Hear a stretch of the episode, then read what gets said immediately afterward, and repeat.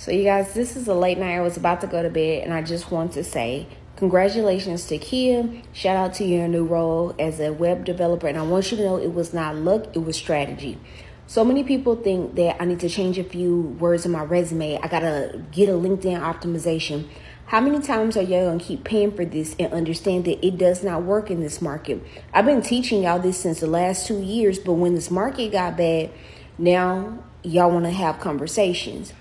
She used strategy and she got to where she deserved. She did not break into tech, she pivoted into tech. She rightfully belongs there. She deserves to be there and she worked hard to be there. Shout out to Kia and congratulations. Short Cast Club